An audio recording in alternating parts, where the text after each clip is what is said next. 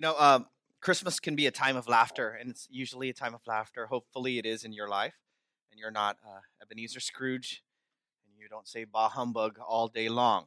Okay, but for others, Christmas can be very stressful and a tense time. Sadly, when we see Black Friday, we are reminded by uh, videos of Walmart and women stealing electronics out of kids' hands. Now we laugh, but we know it's true. That's why I I, I, avoid it. I, I got to get out of there, you know. But you see sometimes chaotic crowds, greed, envy, folks fighting over electronics. Sometimes, you know, there's always these jokes about difficulties in the family. Well, we're going to have extended family over the house. And you know how that is. Boy, I can't wait till they leave. You know, that's how the kind of joke is. And underlying that is some truth, right? There's some tension. Perhaps there's unreconciled relationships, eating dinner in the same home, right? Or maybe there's this feeling of forced gift giving when there's no real relationship at all, right? Maybe there's a response from a uh, rebellious teenager. Does that even happen?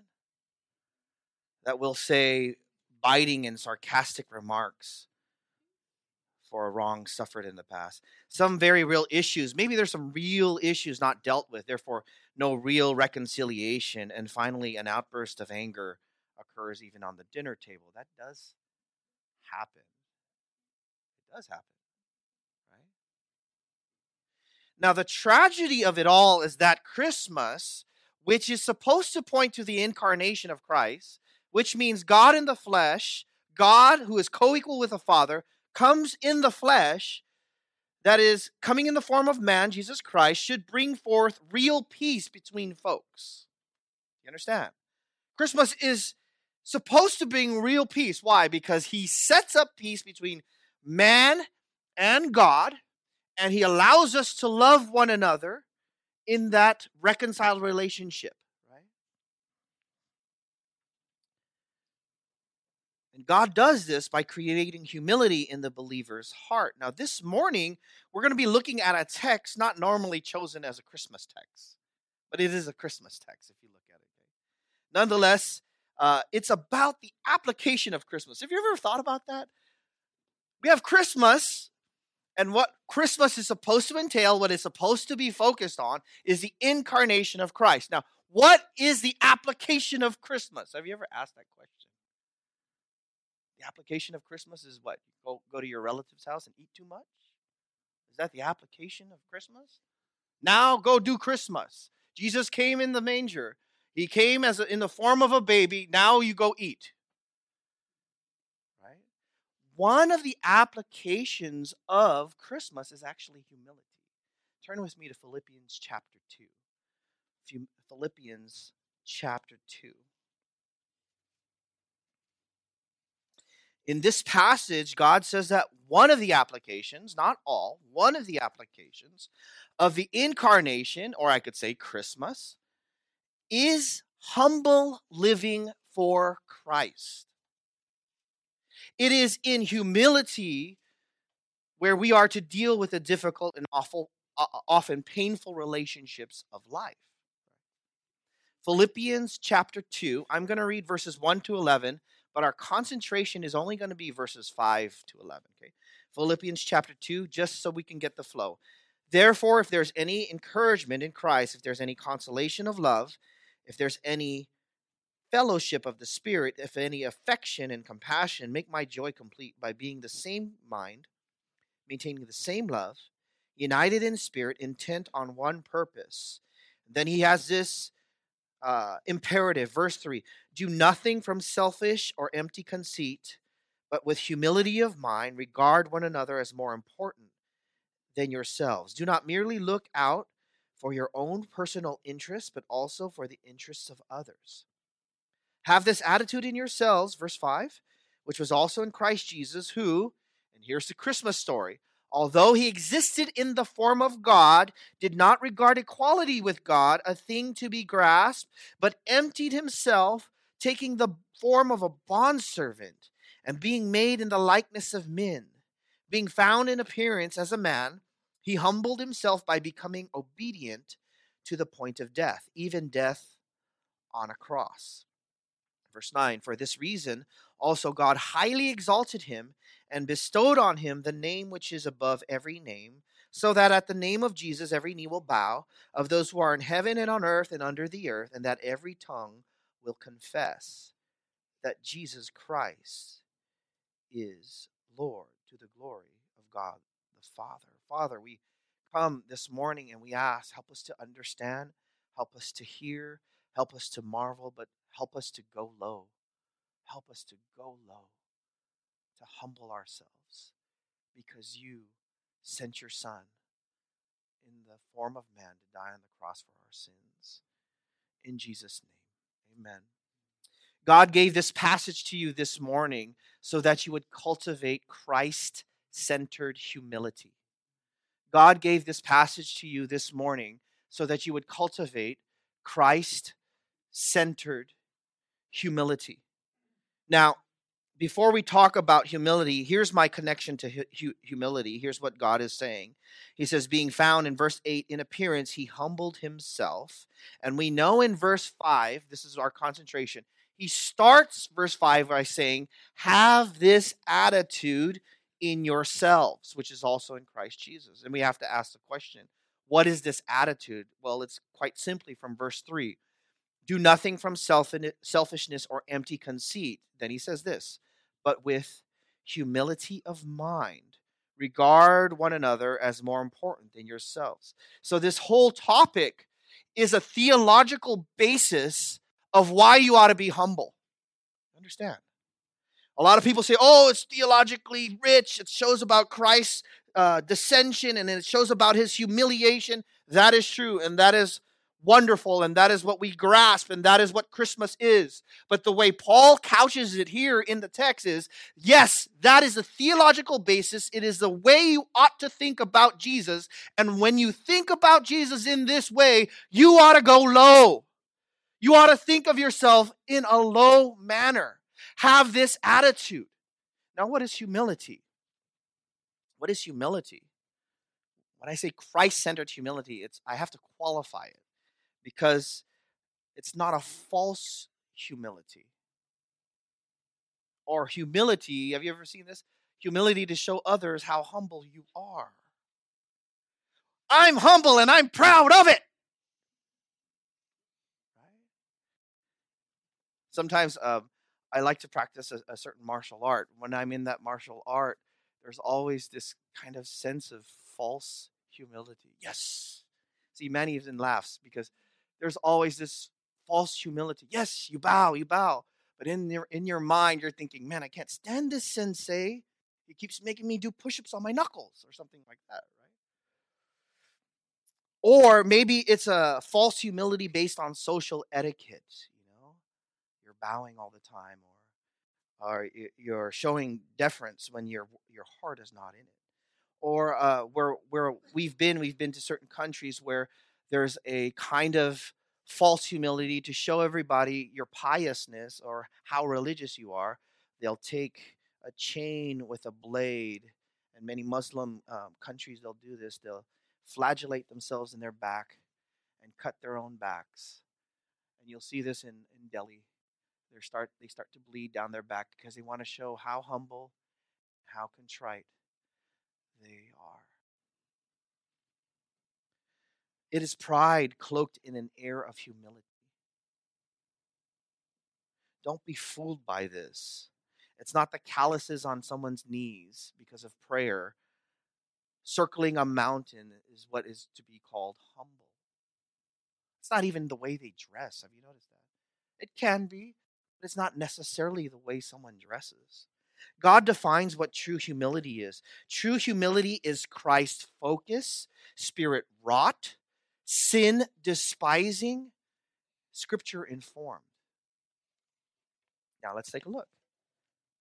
It says, do nothing from selfishness or empty conceit. See, what was happening in uh, the church at Philippi, uh, Paul is in jail. He's in Rome. He's hearing about uh, the church that he planted in, uh, in Philippi. And what was happening is he has some good brothers and sisters there, but people are starting to get into fights. They're starting to break the unity, and you can tell how. Just read between the lines. Notice he says here, if there's any consolation of love, if there's any fellowship, if there's any affection and compassion, make my joy complete by being in the same mind, maintaining the same love, united in spirit. Why would you say that? You would say that because they weren't united in spirit, right? You would say that because they're starting to argue. But I have even more evidence. Look at uh, Philippians chapter 4. Philippians chapter 4. These famous gals. In Philippians chapter 4, uh, his closing remarks, he says in verse 2 I urge Euodia and I urge Syntyche to live in harmony in the Lord. Why? Because they were fighting. Okay, there's Christian, wow. In the church, there's fights? Yes. So there's fighting, and he says, indeed, true women, that he, he doesn't even doubt their salvation. He doesn't say that, right? He knows they're believers. He, he knows that they have courage. Why? Because they shared my struggle in the cause of the gospel, correct? He knows that they shared in ministry. Why? Because he called them the rest of my fellow workers. Notice he says, rejoice and forbear. And so, what he's attacking here, and part of the theme of Philippians, is he's saying, you guys need to learn how to live at peace with one another. Well, how do you live at peace with one another? You have to be humble as your Lord. When you're fighting, um, husbands and wives, you guys know this, right? If one says, "Well, you did this," and then the other says, "Well, you did this, but you I did this because you did this, and I did this because you did this," it never ever ends. But if one person has no more ammo and says, You're right, I did do that, have you noticed that the fight does end? And so, what Paul is talking about is humility in the church. He doesn't say the solution is not let's just all get along or let's just be nice, right? Paul wanted to get to the root of the arguments and bickering, and the root of arguments and bickering is pride. You have crossed over on my rights. You have said things against me. You have trampled on what is supposed to be due me. So, the solution for the church in Paul's mind and what God is saying by the Holy Spirit individually and corporately is to devote themselves to Christ centered humility connected to Christmas. Amazing. Now, in the Greek dictionaries, you can see humility is a quality of voluntary submission, unselfishness, or self effacement. And so if we look at the text and we look how it how how it's being used here, I could define it as this. Biblical humility is a voluntary and unselfish attitude in the believer which thinks lowly of himself or herself, motivated by Christ's example and position and displays itself by loving and considering others' needs. I know that's a mouthful. But what I'm trying to get here is not just how the dictionaries define it, but how it's used in context. And I'll say it again, okay? Biblical humility is a voluntary and unselfish attitude in the believer. You have to be a believer. You have to know what Christ has done, right? In the believer, which thinks lowly of himself or herself, motivated by Christ's example and position, and displays itself by loving and considering others' needs. Now, if you want to, brothers and sisters, how are we going to protect the unity of the body? Now, I'm not picking on anyone. You guys know this. God has given us a season of peace. I'm not picking. Mike, you're starting to fight with Andre again. I'm not picking. That's not what I'm saying, okay? All I'm saying is that Christ's incarnation has an effect on the way you live your life. And if it does not, then you have a sad and sorry and impoverished Christianity. If you want to cultivate true Christ centered humility in your life, let these two motives given by God rule your heart and mind. There are two motives in the text, verses 5 through 11. And the first section, you'll see there, if you have notes, I know I, I copied some notes. Some of you have ele- electronically. Um, the first point is go low because Jesus relinquished over his rights. Go low because Jesus relinquished over his rights. And this can be summed up in the word his example. His example. Paul connects it to your humility. Understand that. His example. He says, have this attitude. And we talked about that a little bit, but that means to basically think this way. And he says it in a command voice. He says, I want you to have this kind of mindset. I want you, it's a command to think a certain way. The whole battle against your own selfish pride of you rising yourself up, right, begins with a controlling of your own mind. When you have been offended, do not believe the lies that say, well, this is the way I am and they're going to have it. You know, you heard of eye for an eye?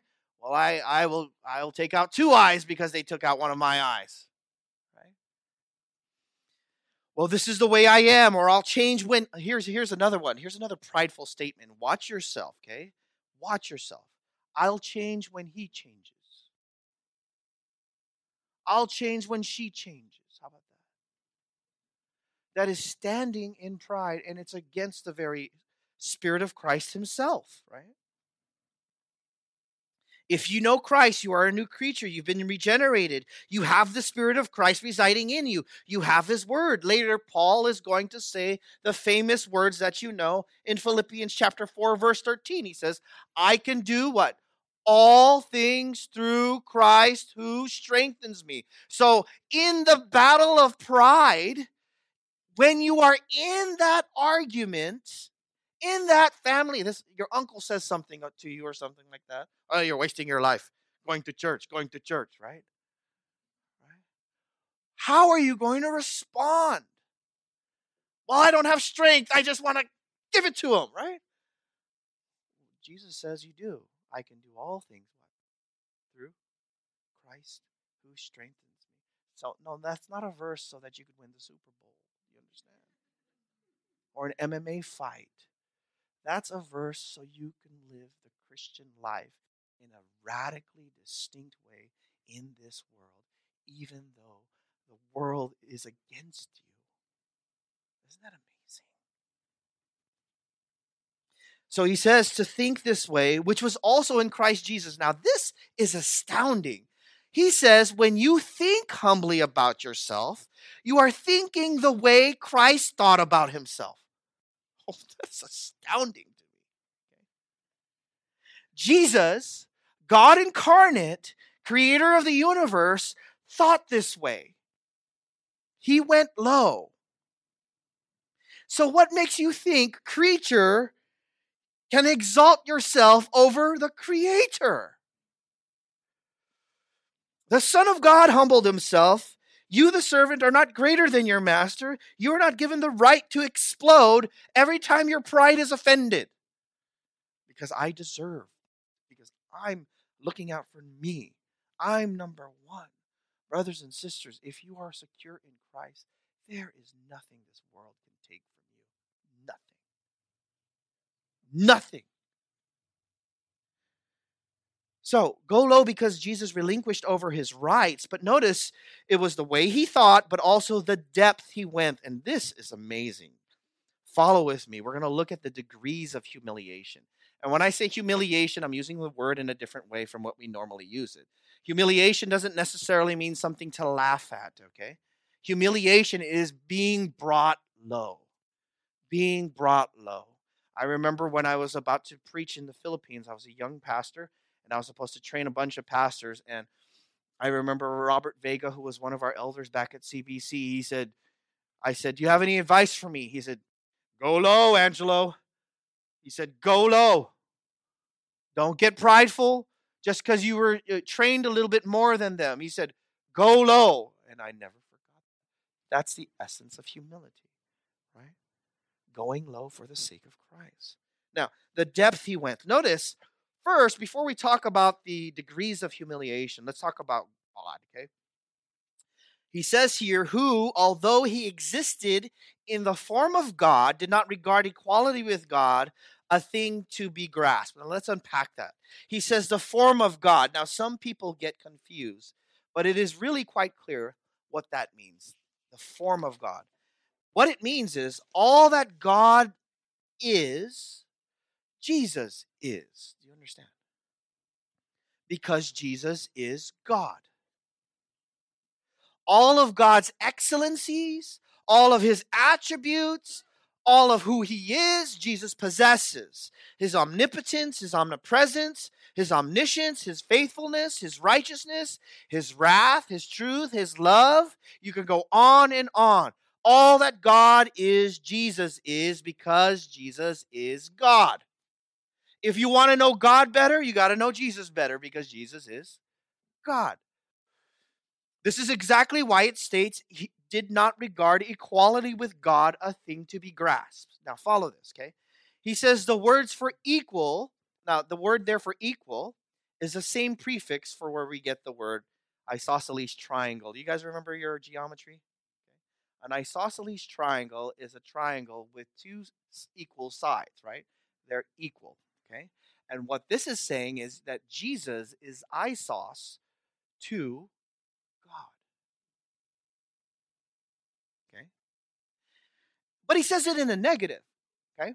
Notice he says here, Jesus is completely equal with God the Father, or else this text makes no sense. Do you understand? How can he not regard equality with God a thing to be grasped if he never had equality? Paul is arguing from the assumption that you already know this. Of course, he has equality. That's why he didn't regard it a thing to be grasped. And we know that different scriptures say this. The word there for grasp, by the way, is the same word for where uh, the root is harpazo, where you get the word harpoon. So when you shoot like a whale, you'll see a harpoon and it grasps it.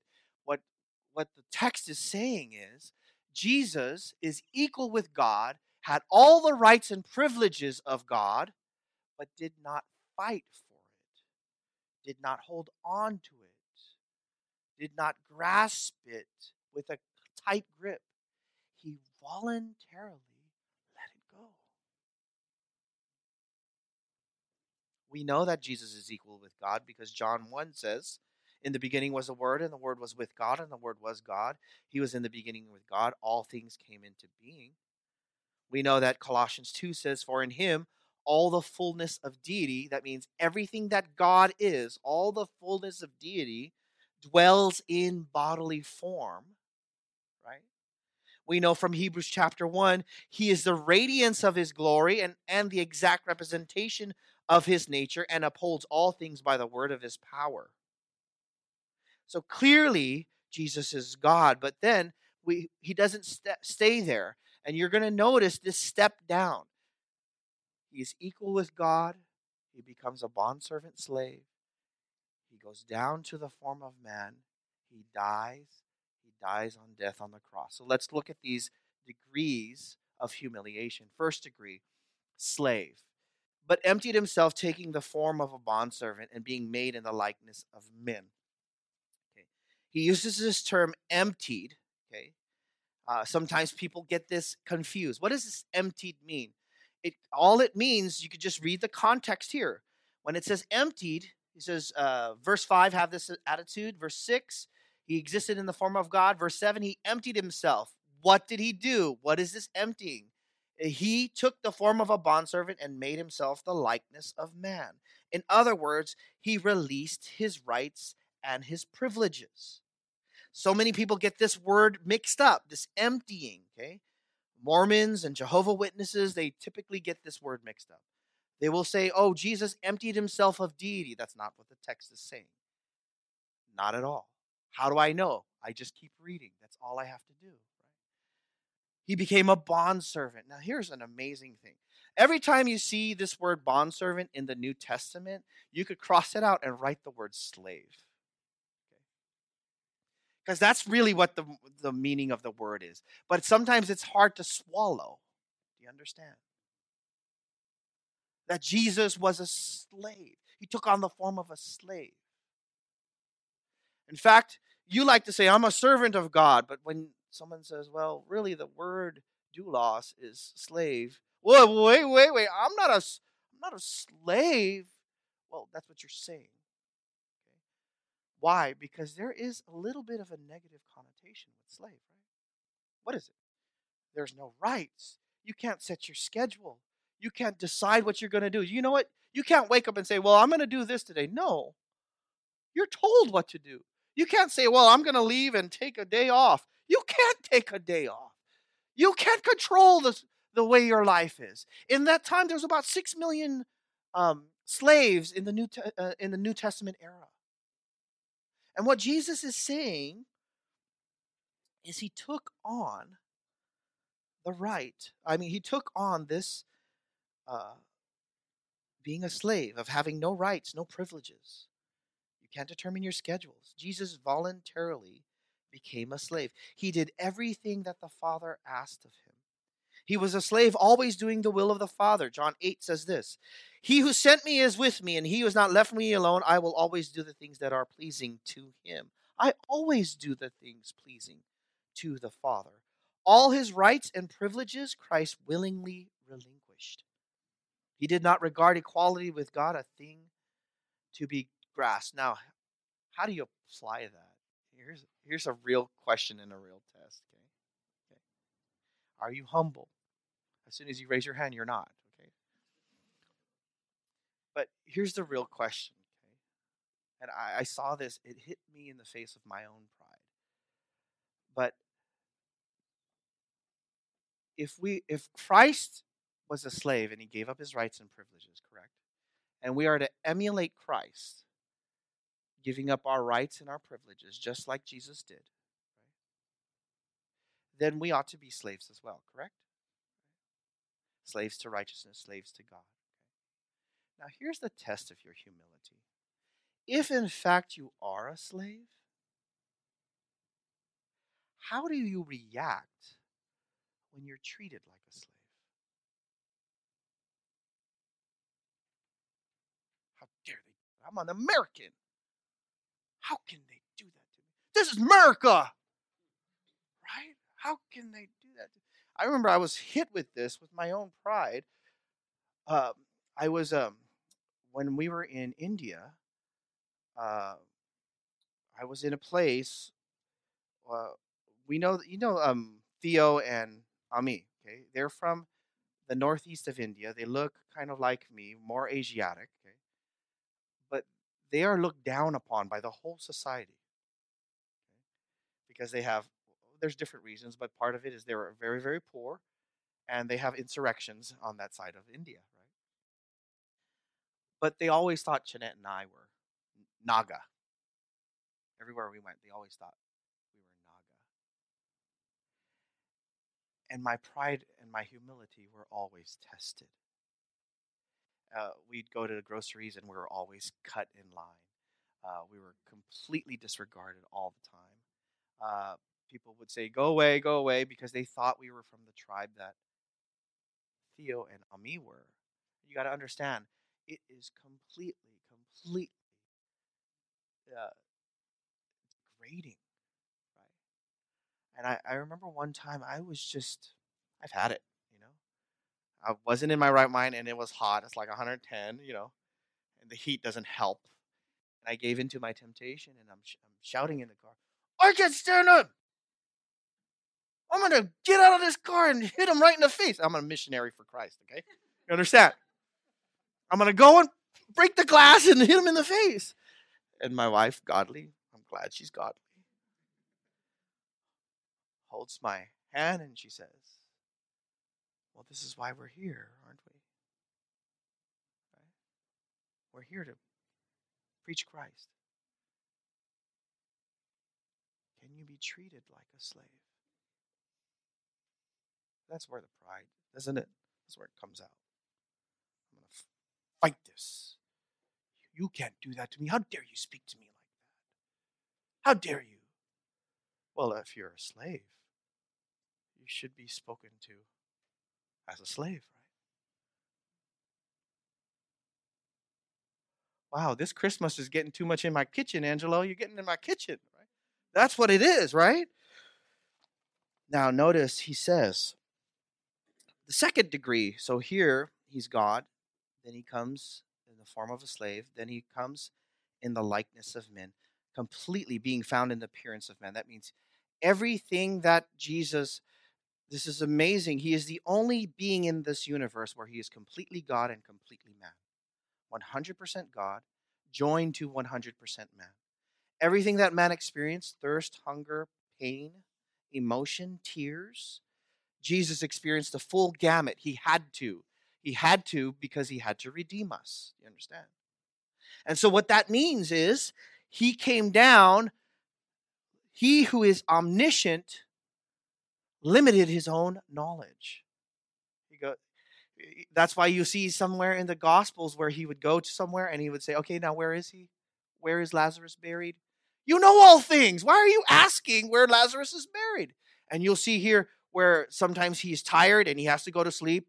And then all of a sudden you'll see uh, those lightning flashes of his divinity where he will sh- shut down the waves of the water, right? But all this to say, he came down and limited himself to a body. And the God man still has his body, even in heaven today. The next degree he dropped down is he humbled himself by uh, becoming obedient to the point of death. Submissive. Obedient means submissive, subject to another. True humility is displayed like this, brothers and sisters. True humility is displayed itself in uncelebrated, unrecognized obedience. Obedience because obedience says that I, I don't know everything. Obedience says uh, there is someone higher than me. Obedience says I know he sees me. I'm not trying to fool anyone with my life. I gotta I gotta obey him. Obedience says, God, you know better. I don't. I have to obey. I don't even see the end of it. I don't even see past these clouds. I don't see. But I'll obey. Because you are greater and I'm less. And he says, to the point of death. Usually, most of us will obey. We obey until the point of we're hungry. I'm so nice and kind until I'm ornery and hungry, and now I'm so rude. Hurry up, I'm hungry, right? Right? Imagine that. Jesus himself says he's obedient to death. Obedient to death. But here's the last humiliation. It's not just any kind of death. He says that even death on a cross. This is a cross kind of death. It was humiliating. Humiliating. He was beaten. He was hung nude publicly. That's what the cross was. The cross was reserved for the enemies of the Roman state. It was used to intimidate and terrorize any insurgency.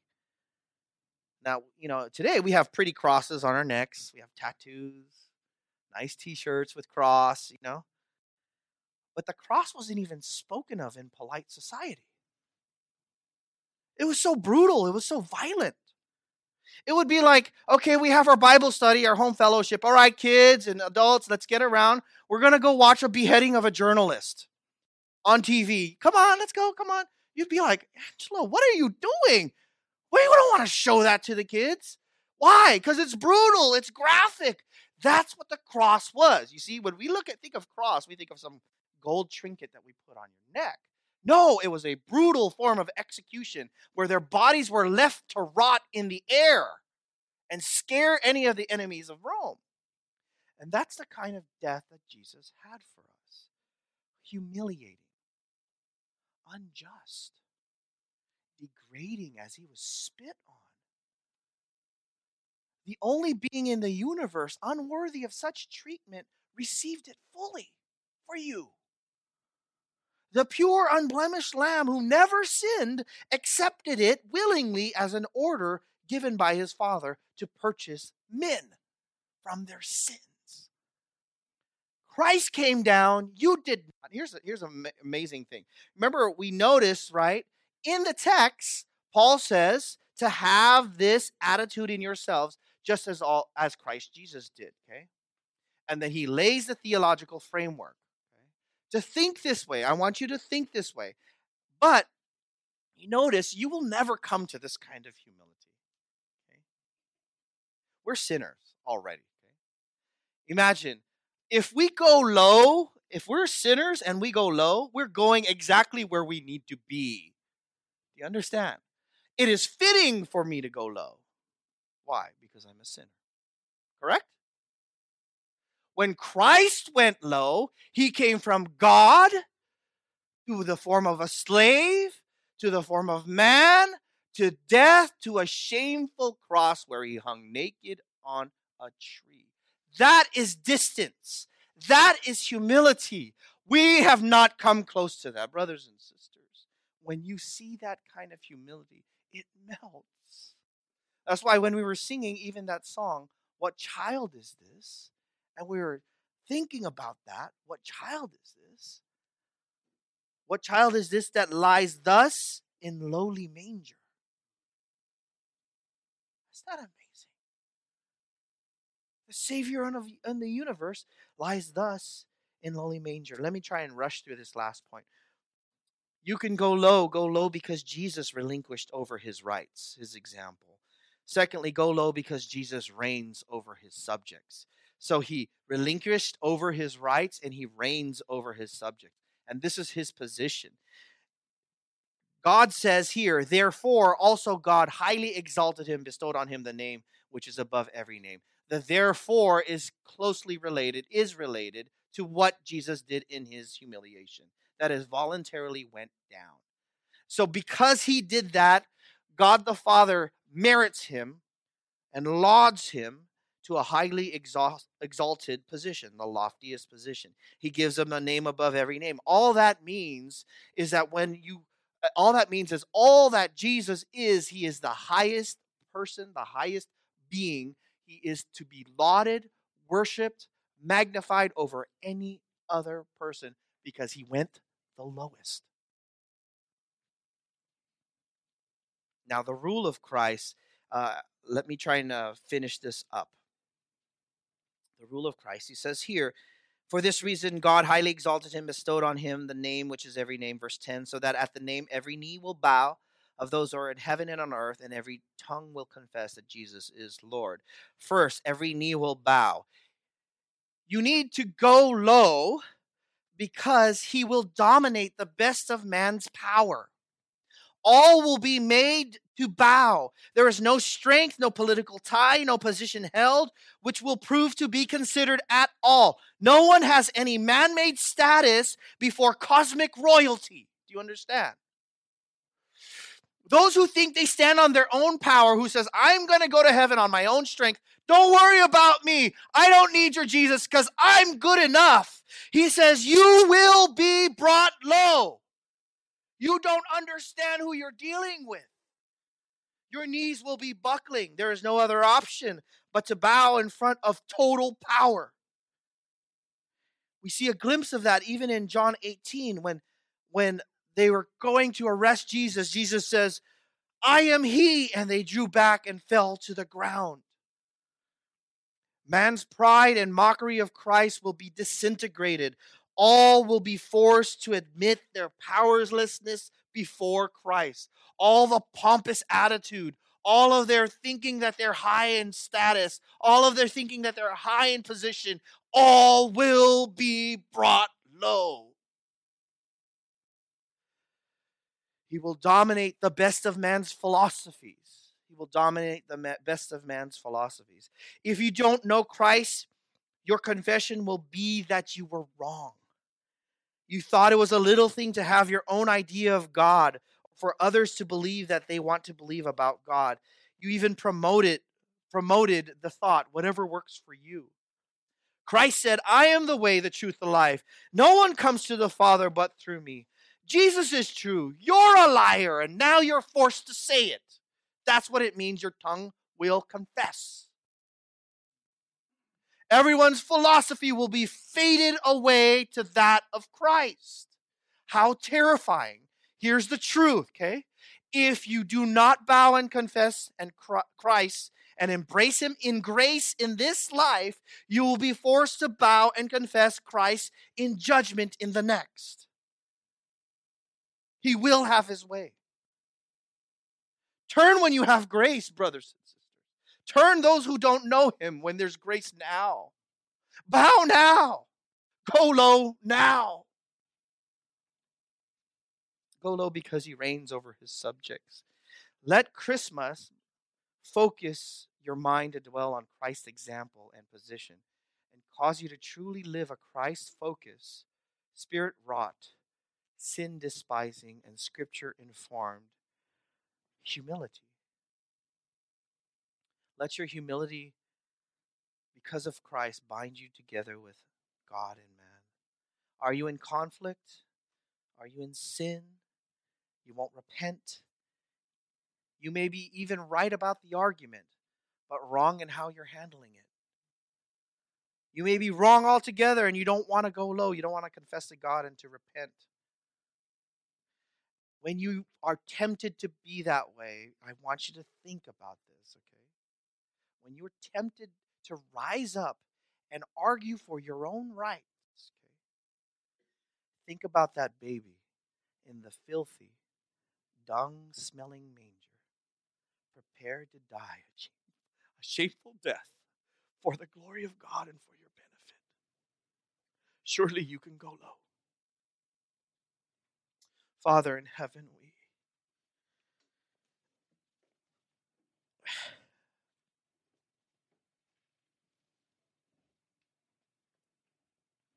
How could we not drop ourselves to our knees?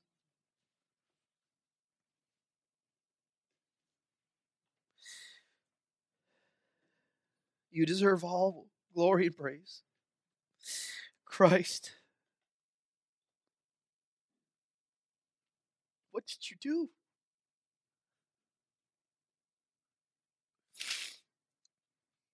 You voluntarily did this for us.